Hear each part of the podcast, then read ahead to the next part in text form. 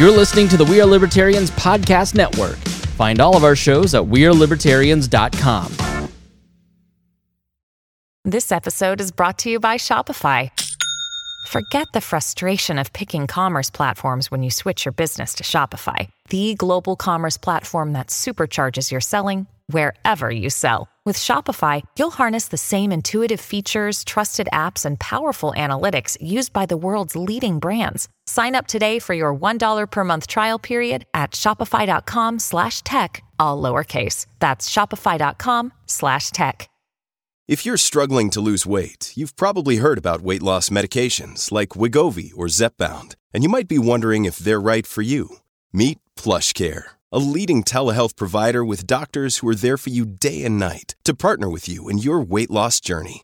If you qualify, they can safely prescribe you medication from the comfort of your own home. To get started, visit plushcare.com slash weight loss. That's plushcare.com slash weight loss. Plushcare.com slash weight loss. Well, hello, hello, my lovelies. Welcome to another episode of Gingerarchy. I hope y'all are having a beautiful and wonderful summer so far. It has been a hot one, a lot of places in the US. And so I'm going to follow that by bringing in some heat. I'm just kidding. All right. I've got an, a couple I'm interviewing today, and I think it's been probably a few years since I interviewed a couple together, which is super fun because there's always a good dynamic between husband and wife. At least I hope. I have Jason and Kelsey Lion, not the plural lions, lion today. a lot of you guys probably know them, follow them on social media. They work for uh, in the Liberty Movement, um, in the Libertarian Party, and are part of Muddied Water Media, Muddy Waters Media, which I'm sure you guys are familiar with, as I've interviewed Spike, and a lot of you guys probably follow them. So, welcome, guys. How are you? Good. How are you? We're really excited to be here. Yes, we are so excited. oh, thanks for coming on. Um, so the show is called Gingerarchy. Obviously, I am an anarchist, but I'm a libertarian anarchist, and we are on the We Are Libertarians network. So a lot of people listening probably know you guys. Um, and I would like to start ladies first, Kelsey. So, as far as your journey into libertarianism, were you raised as a libertarian? Do you consider yourself an anarchist? Were you conservative, left leaning? Like, where were your beginnings? Whew, okay. so um, I will start my political journey was my senior year of high school, and I made makeshift, please don't kill me, uh, makeshift uh, Barack Obama uh, t-shirts as Superman um, because I did not I know any this. better. Uh, because I was raised in Connecticut where it is just hardcore Democrat and we don't know anything about Republicans up there. Um, so that's where I started. Um, and then I moved to South Carolina. And then I started getting into like more conservative circles. And I was like, I really just want government out of my business. And I thought that was kind of where they were leaning. And then I realized they're just as terrible at it as Barack Obama. So then um, one of our friends actually came over to our house and got Jason involved in the libertarian movement. And I looked at him and I was like, what is this? What are we doing here? Um, and he's like, I signed up for the party. And I was like, great, cool. All right, let's, we'll dig into this.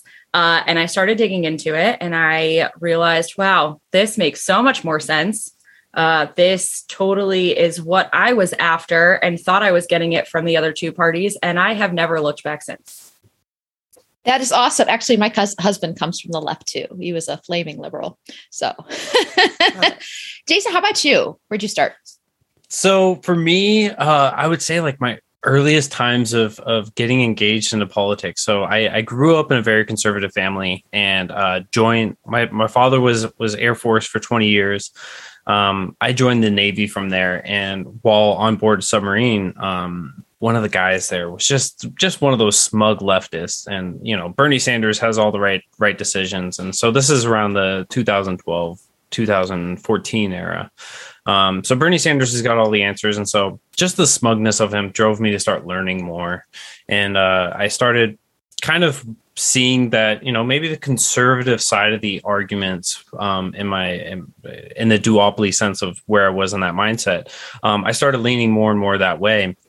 Um, then uh, got out of the Navy, met this woman uh, while I was transitioning out. We moved to South Carolina, and uh, I started during the 2016 presidential debates. I started just having a live stream and and just talking about, hey, you know, here's what Trump said. Here's what Trump means based on his actions. Here's what Hillary said. Here's what Hillary means based on her actions. I was like, they're both just just compulsive liars. This is this is fantastic.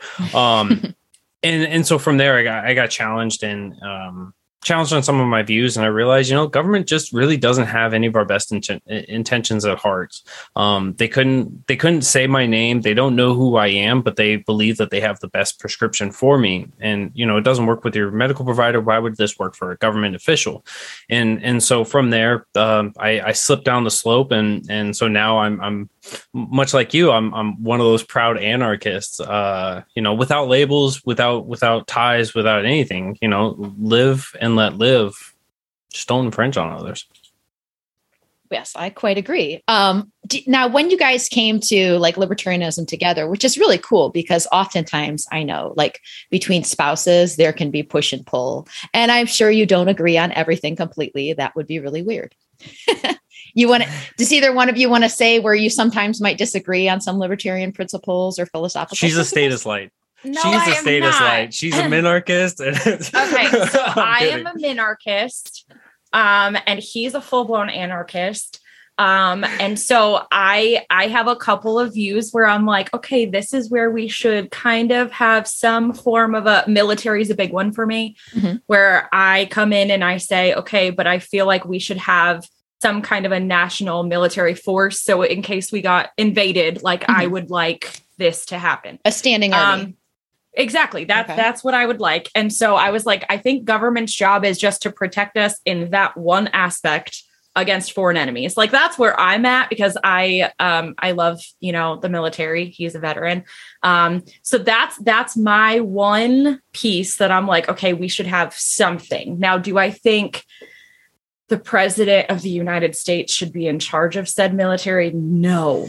God no. He can't even say the one word that he thinks America stands for. He it's just a bunch of garbage. So it's fine. Well, actually, you know, most of the branches of services don't ride bicycles. So, you know, at least he's not giving them that advice. God bless America. Uh, so that Jason, how do you feel on that? Like what what would your be solution be to um, you know, the government being in charge of a standing army?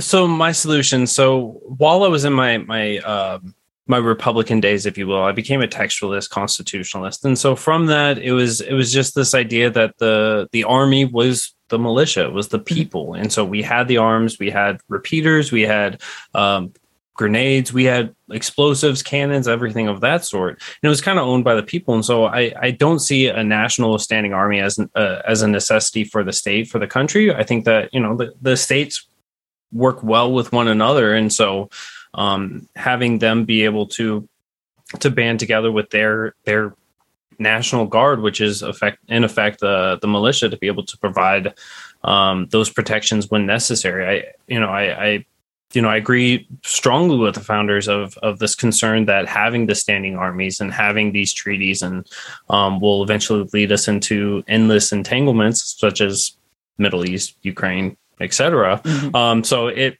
you know, uh, I think we're highlighting here that she just hasn't watched enough of my shows, but we'll talk about that later. I'm kidding. Well, you know, on that vein, and we, we I like to take rabbit trails and go off and kind of go where the conversation leads. Uh, I've seen a lot in the libertarian and anarchist sphere about what's happening with Russia and Ukraine. I've done a couple episodes on the main show about it. Um, what are your feelings? Obviously, personally, as an anarchist, I do not believe in getting involved whatsoever. But I feel like people are picking a good guy and a bad guy in this situation. I think there's a lot more than that. I think there's a lot of gray area and really bad guys on both sides and really, you know, just normal people living their lives. What what's your take like as far as what's going on with Ukraine and Russia and our involvement?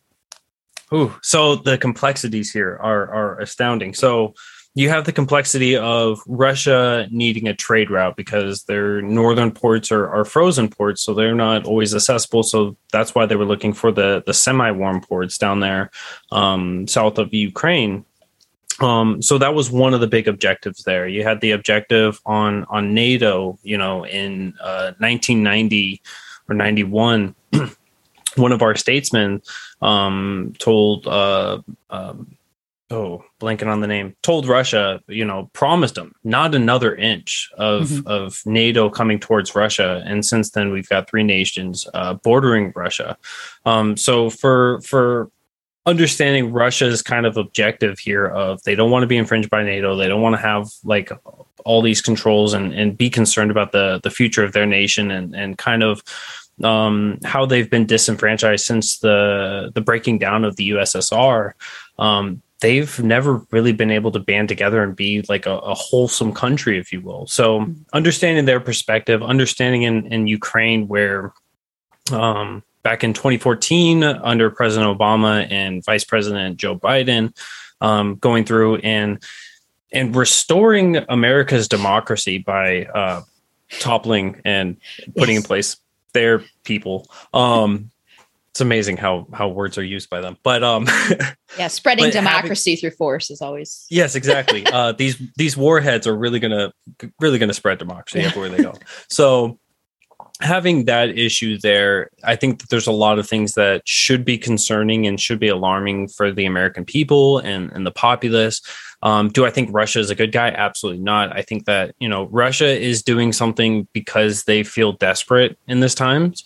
Um, I think that they should be held accountable. Do I think Ukraine is is is any more benevolent? Absolutely not. I, I'm, I'm it's kind of a, a, lose lose situation, and with so much of the world economy being handled because of that circumstance you know the the world devastation it, it's a major concern.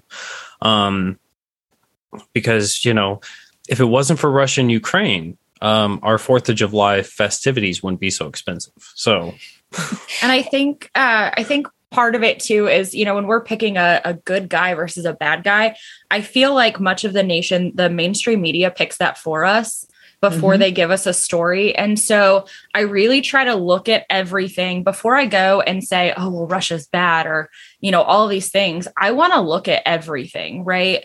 I want to look at like what is actually happening over there because, I mean, mainstream media can say, all this bad stuff is happening over there and we need to take charge. But in reality, it's not as extreme as to what they're saying. Mm-hmm. And so I I really try to look at firsthand experiences from people that are actually over there. I try to interview people, try to look at all different kinds of sources before I go and follow whatever the mainstream media says, which is always a lie.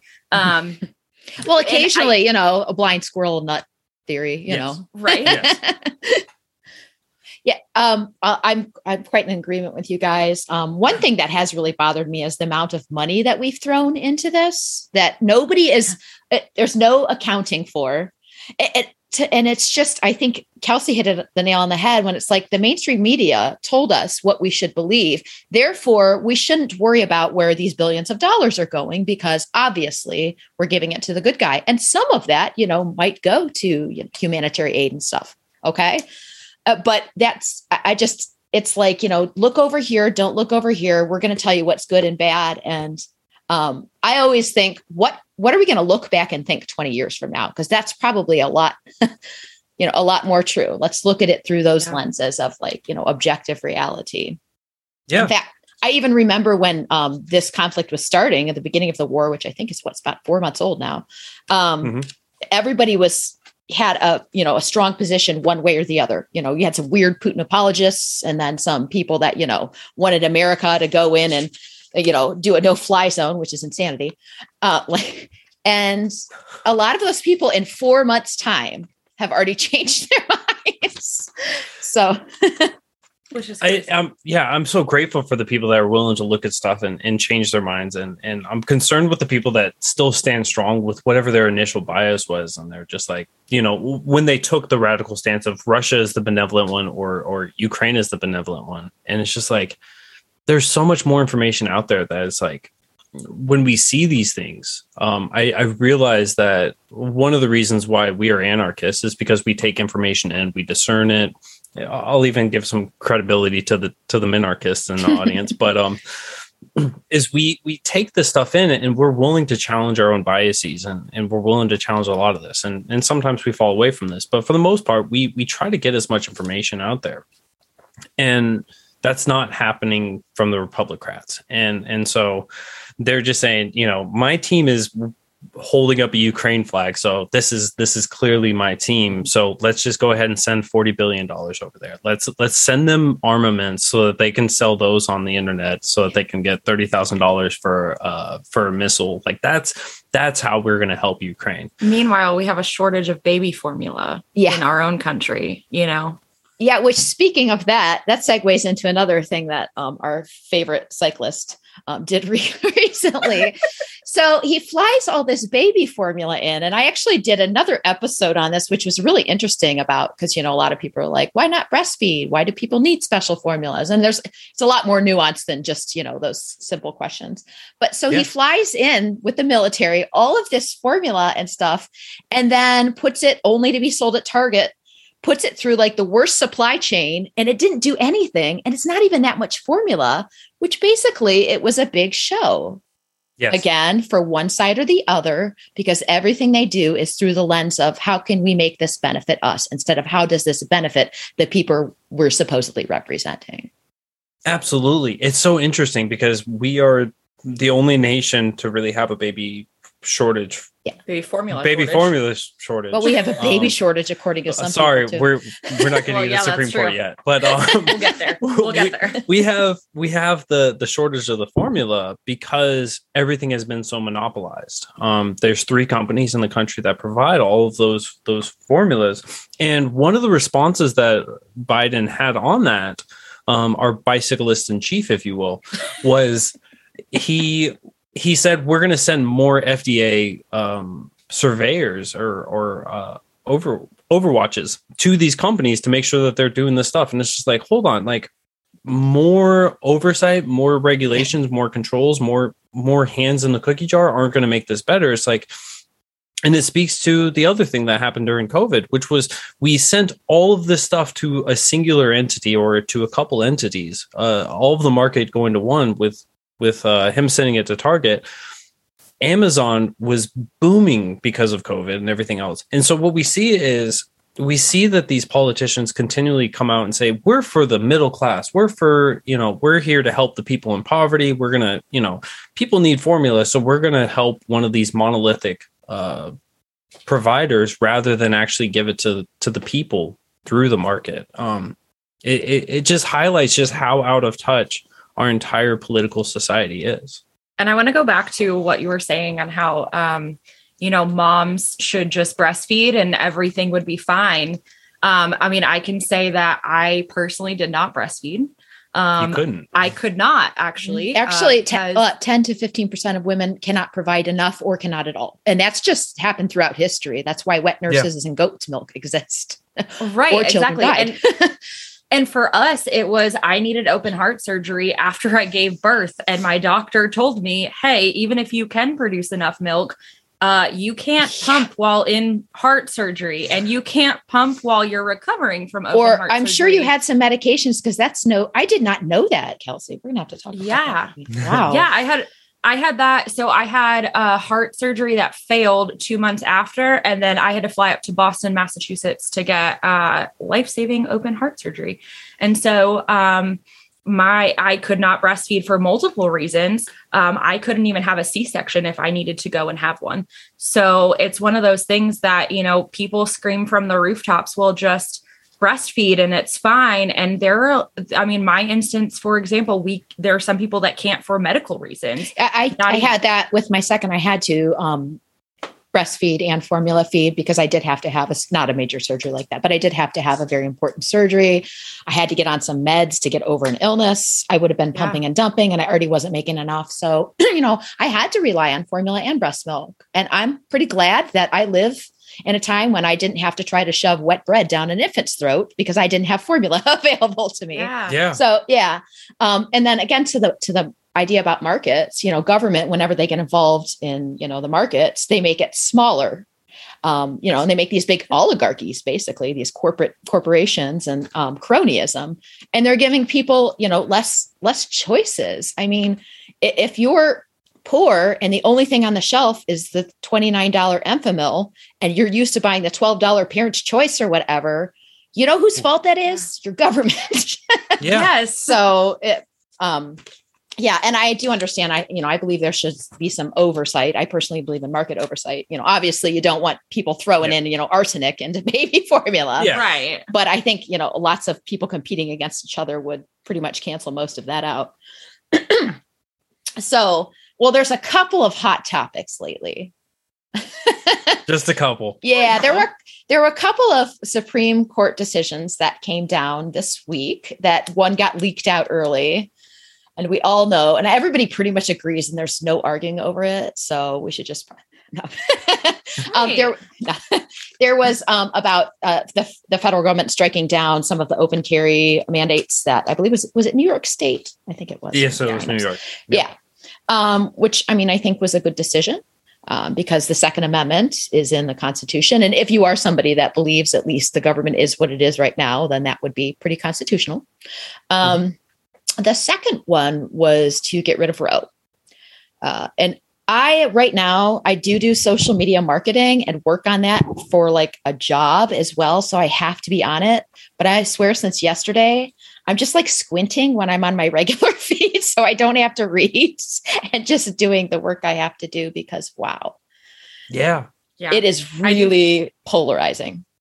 yeah. I do social media marketing as well. Yeah. And, uh, yeah. oh, pe- do people you. assume you're on there just for fun? Yes. And like, All why aren't you time. answering me? It's like, I'm making money, ho. Yeah. Exactly. exactly.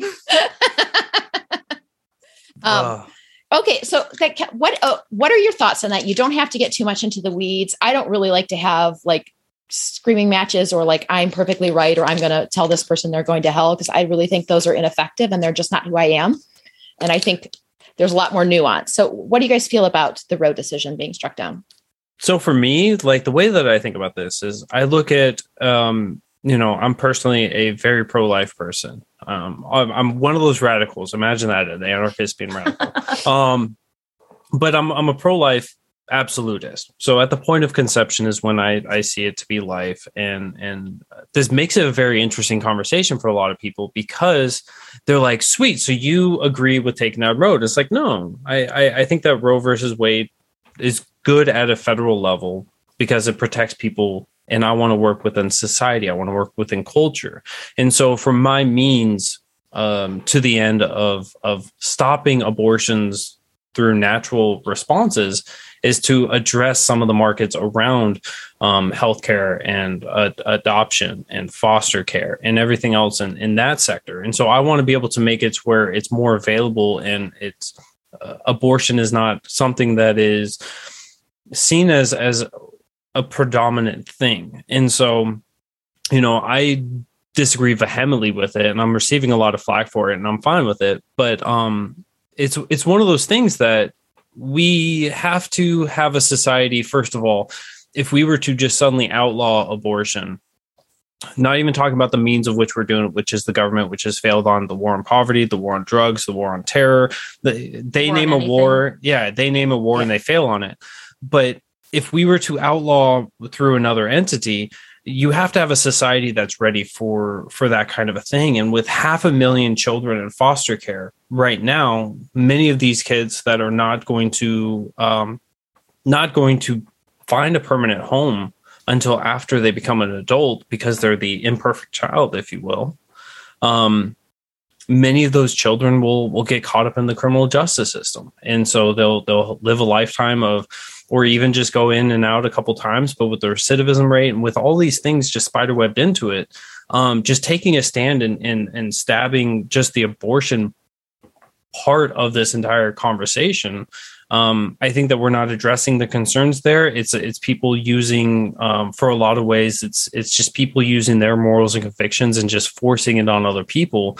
Um, and I think that there's a, a much better way of doing it than than just tackling it at the federal level.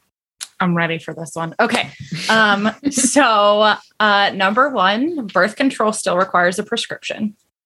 Um, we can't get it over the counter.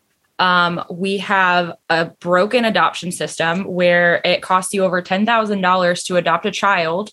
Um, and some of the questionnaire questions that they ask you when you're going to adopt a child um, is ridiculous, right? Mm-hmm. Um, you know, we have all of these broken things that surround abortion. Abortion's not the issue here. The issue here is fixing all of the things that lead a woman to feel like that is their only way out.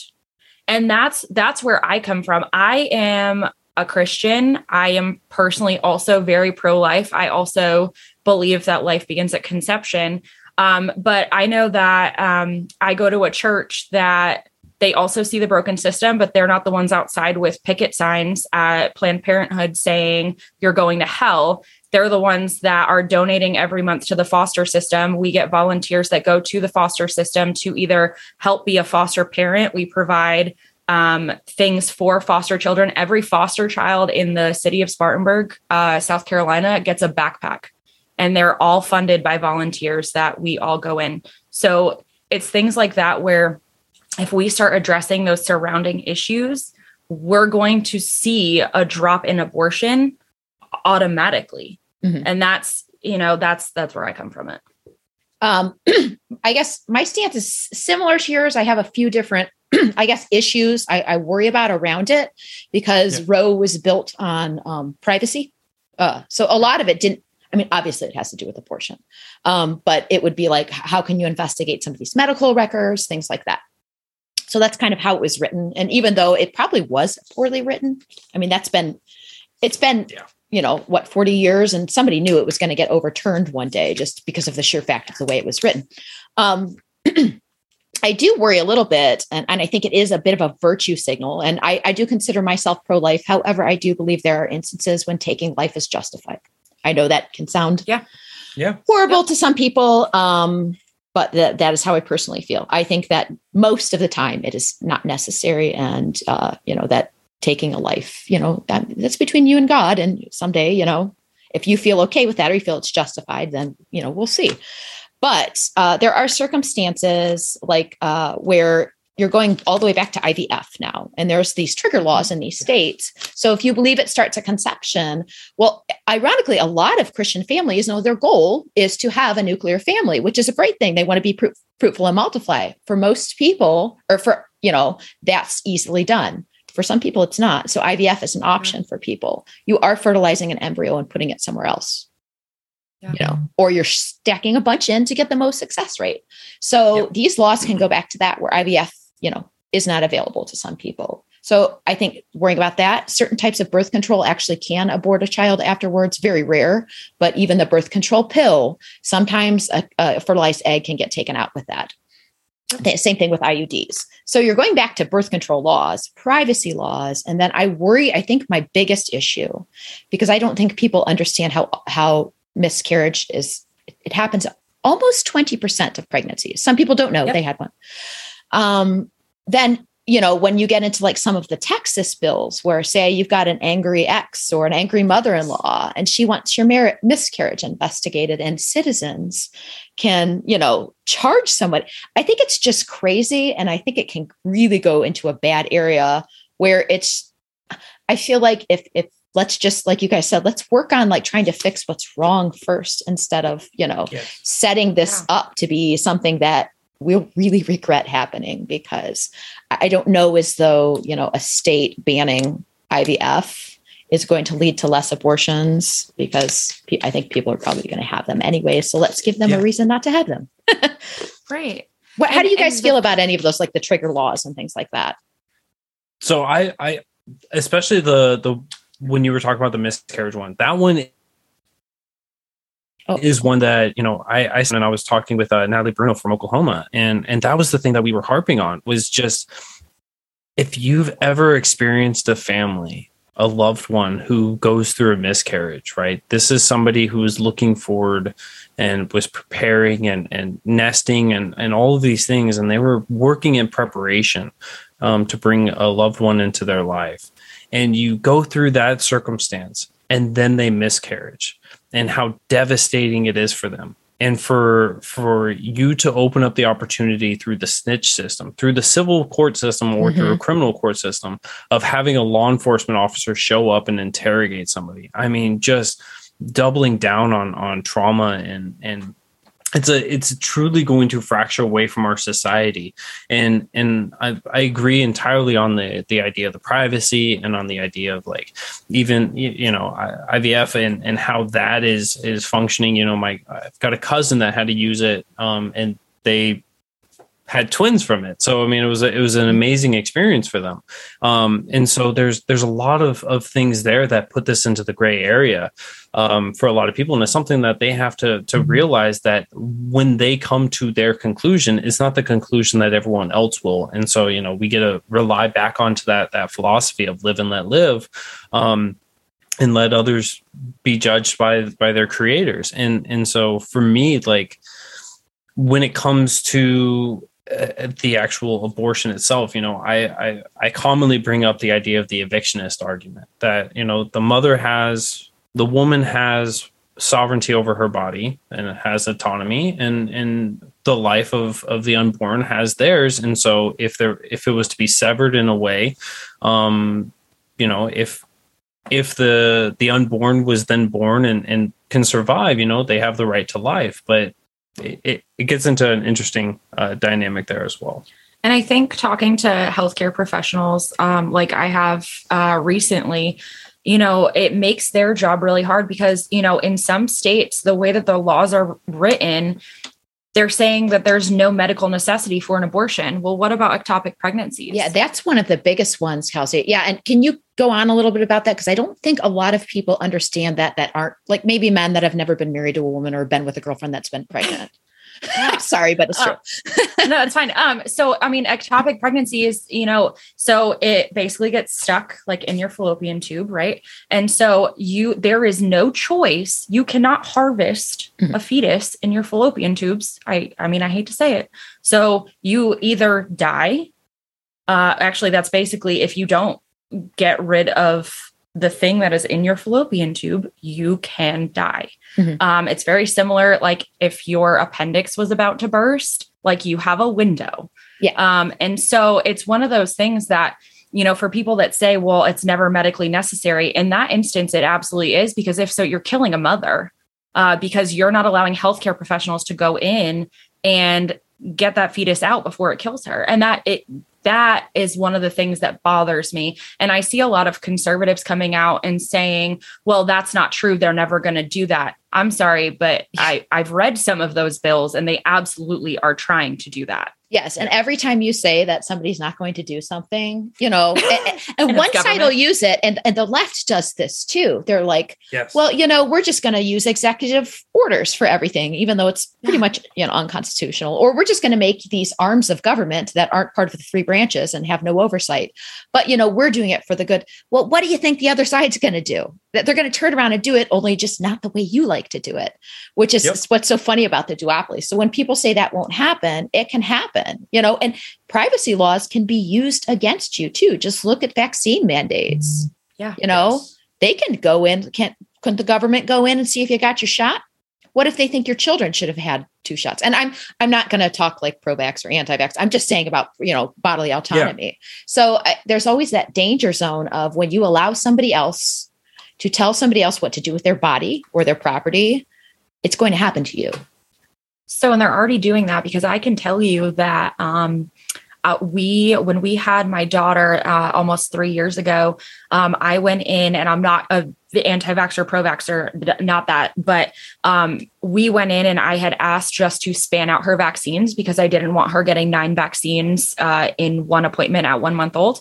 Um, and I asked if we could just span them out, and they tried to force me to sign a paper um, that said that I was a negligent mother. Yeah. Um, and that I um, was not doing what the doctors recommended. And I know of doctors' offices that then turn around and call DCF on you, mm-hmm. all because you asked for your vaccines to be spanned out. Not that you were not going to vaccinate your child, but you just wanted them spanned out. And and that's that's happening and th- that's a lot of what the privacy issue you know bothers me and i think about like investigation of miscarriage it's like having cps show up at your home because if they allow a neighbor or somebody, my God, look at how often that happens and people are violated. You know what I mean? And it's just people use that constantly, and there's really no recourse.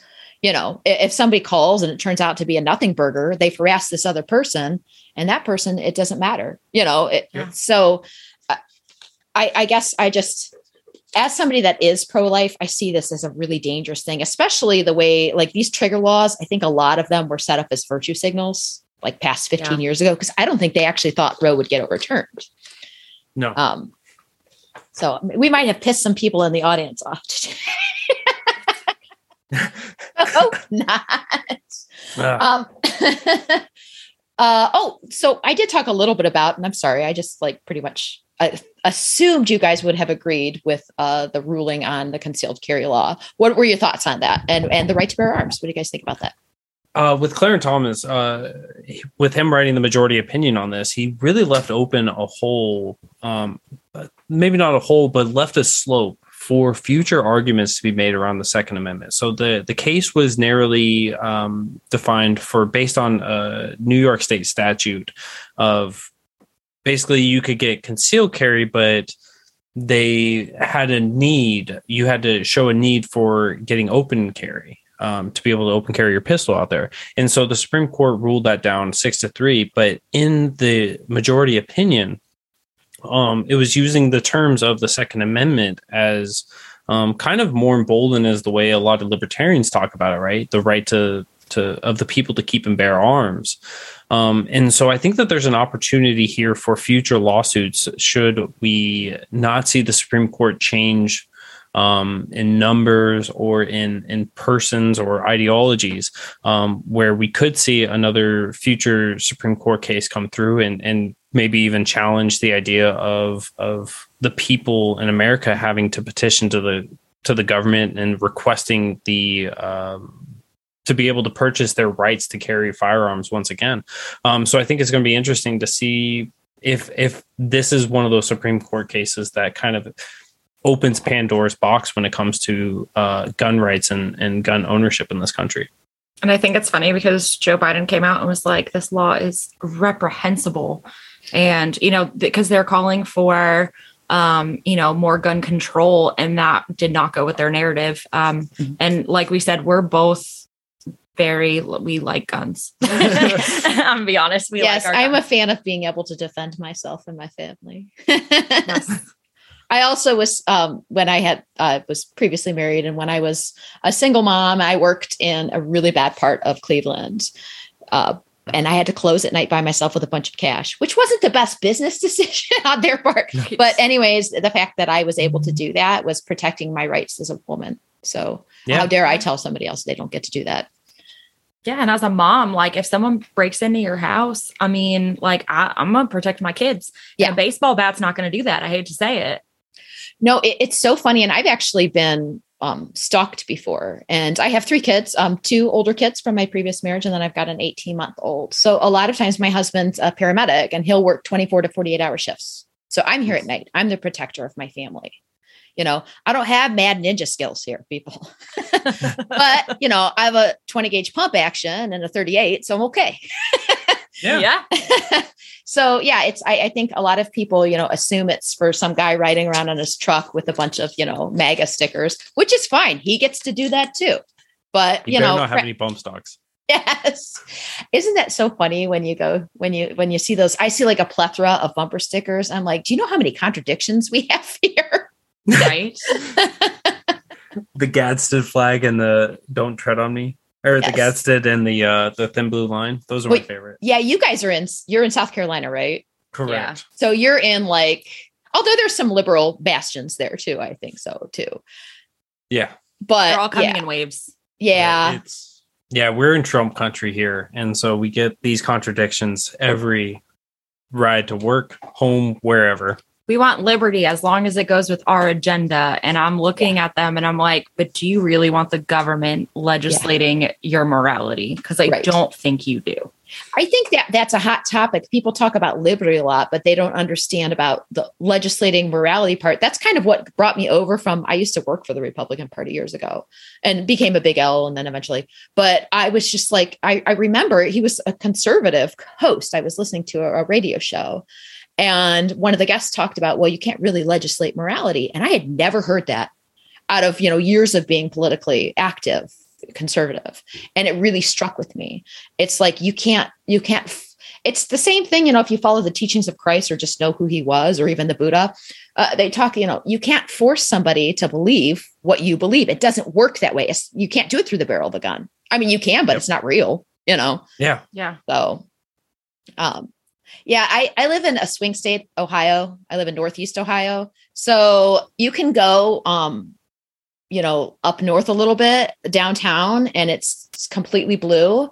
And then I can be like in my suburb or go lower and it's completely Trump country. It's hysterical. Oh, wow. But I did see a sticker, you guys, in a Walmart parking lot, which is the best place to see bumper yes. stickers. Oh, yes. It was on this little car and it had like um a couple Bible verses or whatever, but underneath in really big letters, and you could tell she'd had this decal made. It said, if you would speed, you would steal. What would Jesus do? Oh, and I thought that's what? like the oh. worst. I took a picture and posted it on social media. Oh. But like, oh. really? I mean, I mean, you know, like so. I, I, just, I was like, why do why do you think people are making fun of Christians? Because you're making us look like this, right? Yeah. Isn't that that by far? My husband and I just died. There's some. I guess I'm a really bad Christian because yeah, I mean, I speed and sometimes have the mouth. Sometimes speeding is so. actually safer. If yeah. so yeah. if you're following the flow of traffic, it's not very safe to slow down and move over. You know what I mean? That's actually worse to do, you know. Um, I, I don't know. I, am not a big fan. Like one of my big catches, because I think it was one of my last holdouts as a conservative. Mm-hmm. I think I have a, a, big issue with foreign wars, and I have a huge issue on police issues. And I've worked on police accountability locally, so that's just one of my hot button issues. Just because yep once I finally came over on that and started really learning, I was like, holy shit, like this is even worse than I thought. Um, yeah, that's that's where that's really one of the biggest things that I work on is like the criminal justice reform, and so mm-hmm, that's yeah. on the policing side, on on the sentencing side, on, on the whole gamut of it. Um, and it's just astounding, like I feel like I should be shocked when I see like some horrendous things happening with the way that police officers interact, and I go, "That's right, it's part of the government. It makes yeah. sense now." Yeah, and I think separating that. Yeah, um, it, kind of going around to you know in, enforcing morality it's the same thing with enforcing like nonviolent crimes you know it's not mm-hmm. really going to work it never works like violence, you know, it, it doesn't generally produce a good product. so, yeah. uh, I want to go over what you guys are doing now, what projects you're working on, and where people can find you. This is a very cool couple, guys. So you should definitely follow them. So I, I wear a lot of hats, y'all. well, ladies often do. Not that men don't too, but you know, especially if you're a mom, you've got to be like, huh. you got to be a million things. She's a super mom, that's for sure people always ask me, where's your cape? Because I am like, they're like, oh, did you see this thing? I'm like, yeah, I'm involved with it. And they're like, how do you do this? And I'm like, no, it's fine. You're like, I've um, diversified my portfolio as a woman. right? what are you doing, um, Kelsey? So, okay, so I own my own business, so Kelsey Lyon Design Solutions. So I do social media marketing. Um, I brand people's businesses and campaigns um, because I actually give uh, talks. I actually just gave one in Reno um, about how political campaigns should be branded as a business so we can build brand recognition. So that way, when people go to the polling places, your lawn sign and your branding is stuck in their head. Mm-hmm. Um, and so I'm doing that. Um, I am a mom. Um, mm-hmm. I'm also working, I think, five campaigns right now. Um, really, you know what? You really need to get yourself together and pick up a few I more. I know. It's so funny. And like I get in campaign mode and people make fun of me for it, but I'm like, okay. And I have my checklist in my brain where I'm like, we need to do this, this, this, this, this, this, and this in order to get our feet on the ground. People look at me and they're like, whoa. And I'm like, no, this is this is how this works. Um, I've worked a lot of campaigns. Uh, I was the digital art director for the Jo Jorgensen Spike Cohen campaign. Um, and then since then, I've worked for Natalie Bruno. I've worked for Ashley Shade. Um, I'm working on a gubernatorial candidate in South Carolina right now. Um, I'm working on a cl- okay. Let's think: Georgia, Tennessee, Oklahoma, South Carolina, two in South Carolina. So that's my five, and that's just right now. So. I think that might have Uh, been six. I. That might have been six. I don't know. I I lose track. Um, and then I manage social media and branding for multiple companies. Uh, my favorite one recently has been real estate because it's just so fast paced and on the go. I just I love it. She is revolutionizing that. She won't talk that one up, but she is revolutionizing the the the people she's working with.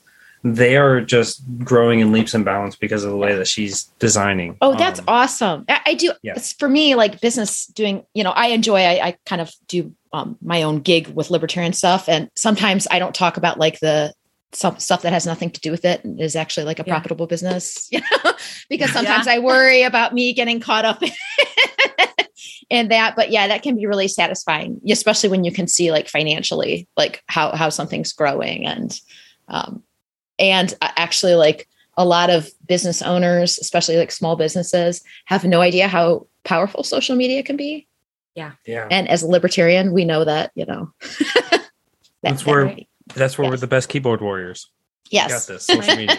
And actually, we're coming to your neck of the woods. Who are you? We're yeah, we're coming to Ohio at the end of August. Yep. Jason, you want to cover that one? Yeah, so uh, in in Columbus, Ohio, Saturday, Sunday of August 20th and 21st, there's a criminal justice reform summit that will be free for all attendees. Yep. Um, but we're going to be talking about criminal justice reform. We're going to be talking about um, how to engage with legislators, how to push legislation, how to be effective in what we're doing.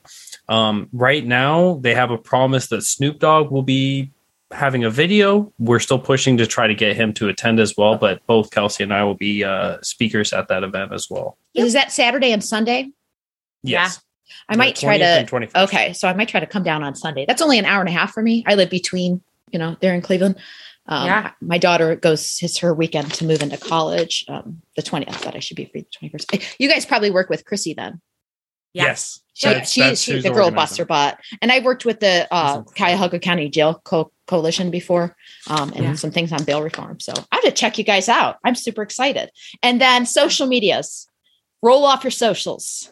whoop whoop okay uh so mine uh my business one is kelsey lyon design solutions on facebook uh my personal uh instagrams are kelsey lyon underscore because i just wanted to be fancy it's fine um and i'm trying to think i'm not active on twitter because me and twitter have a very love-hate relationship but jason's very active on twitter I suck so hmm. bad at Twitter. I- yeah i do social media but i absolutely hate twitter it's Yeah. just it, it- yeah it hurts So I, I treat Twitter real quick before I get into my socials. I tweet treat Twitter like I kind of like I do uh Tiger King. So if I'm ever feeling like I'm really down on myself, I watch Tiger King so I can, you know, make sure that I'm I, I know that I'm making good decisions with my life. you know what? I'm If actually going to go back when I edit and copy that and quote you on that online. Okay, go ahead. I like it. do it but if I'm ever feeling good about myself, I just go into Twitter and I'm like, all right, now I'm back to being humble again because it's just a cesspool of terribleness. Um, so, so for me, um, you can find all my work on muddiedwatersmedia.com. Um, we are anywhere and everywhere that you can find so, uh, social medias. Um, but for me personally, I'm on Twitter, Mr. Bearded Truth, um, Facebook. I think for some reason Facebook gave me a weird tag, but it's Jason dot jason.lyon92. Um, so it's kind of weird. You don't know where the It 92 has came no from. idea what that. They used to do Um, that. They were giving them out for a while. I know because mine is like completely not my name. If you actually go to Yeah, just look up the name, weird you'll and- find- it's weird and wonky, but um, but that's where you can find me at. But other than that, most of my content is getting put up on uh, Muddied Waters Media, um, whether it's on the Facebook, the the Twitter, the YouTube, or just on the website itself. and, and you, y'all are Event. grow, growing leaps and bounds, aren't you? Right now, Wendy Waters. We Well, are. Ugh, Uh-oh. not on Facebook. We just got uh, we just got throttled um for a post that we made four years ago. So It's a dying platform po- for political conversion right now. It so is. you know what I mean. Instagram's It- the best, right? it's terrible. it's so funny, but four years ago they're rubbing our nose in it now. So it's good. Business wise, though, Facebook is a great platform. Yeah, yeah. If you Um, have like a non-political, definitely. Yeah, definitely. Yep. Um, oh, and I forgot to give my website, uh, kelseylyondesigns.com. So if anyone needs branding for their business and stuff like that, I am always taking new clients. So Awesome. Do you any do any of you guys do the ticker talkers? I scroll it. Yeah, I- we that's scroll as it a lot. As, that's about as far as we do. So- we send it to each other, but that's yeah. yeah, one of the businesses is like, you need to learn this because we're going into this space. I'm like, God, I hate my life, but it's actually it could be Yeah. really it could be really addictive. So Well, and the thing is too that most people don't realize is um, Instagram is trying to compete with TikTok right now.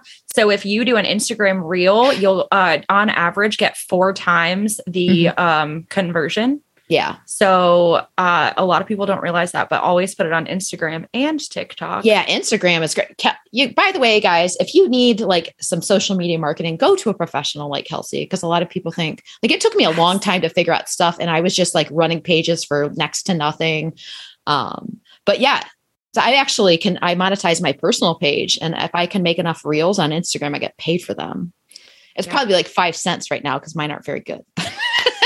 yeah, Instagram's king right now. So and video content on social media is key. So always making sure and don't do the thing that a lot of businesses do where they post external links on Facebook or Instagram. Right. Yeah. Well, and people are, I hate this and I still do this and I don't even know if it makes that big of a difference, but it was a thing about, I would say about five years ago. I react to my own post first. It just shows up to people.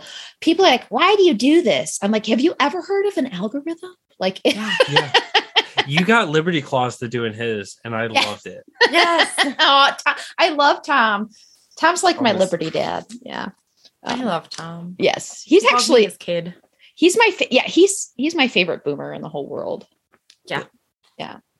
I don't So- know between him and Brent DeRitter. I mean, it's a pretty good challenge. I don't Oh, yeah, the beard that's challenge. true. wait, yeah, wait. Are you gonna like? So, if you ever shave your beard, are you gonna have to change your handles on? Oh, I see. She did that once and I and I cried because I was like, I'm not changing your social media. So stop it. Grow it back. Yes, you just have to put on a fake one until it grows back. I'm like I'm like a no beard. Like I love my husband. My husband shaves completely bald with no beard and stuff. So mm-hmm. I don't know. Maybe he'll have to change his stuff to baldy. We actually did. So me and Sarah Anderegg, um, we did a takeover as a joke on Muddied Waters Media, but we actually brought in a serious guest and did a serious show. But the first five minutes was not serious because Jason, Matt, and Spike did not know that we were doing this. And so I showed up, I bought a fake beard and I pretended to be Jason. And she pretended to be Matt with like his kava and all this other fun stuff.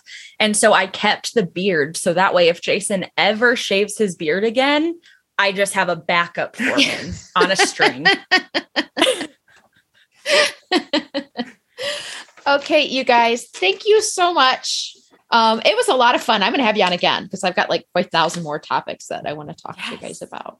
So, Thank you it, so much for having us. oh, it was so much fun. I love having couples. It's a great dynamic. So, all you wall listeners and Ginger Archie listeners, you need to follow Jason and Kelsey. Um, if you miss any of that, I'll put some of the links in the show notes. And as I do always, I wish you peace, grace, love, and fuck the state.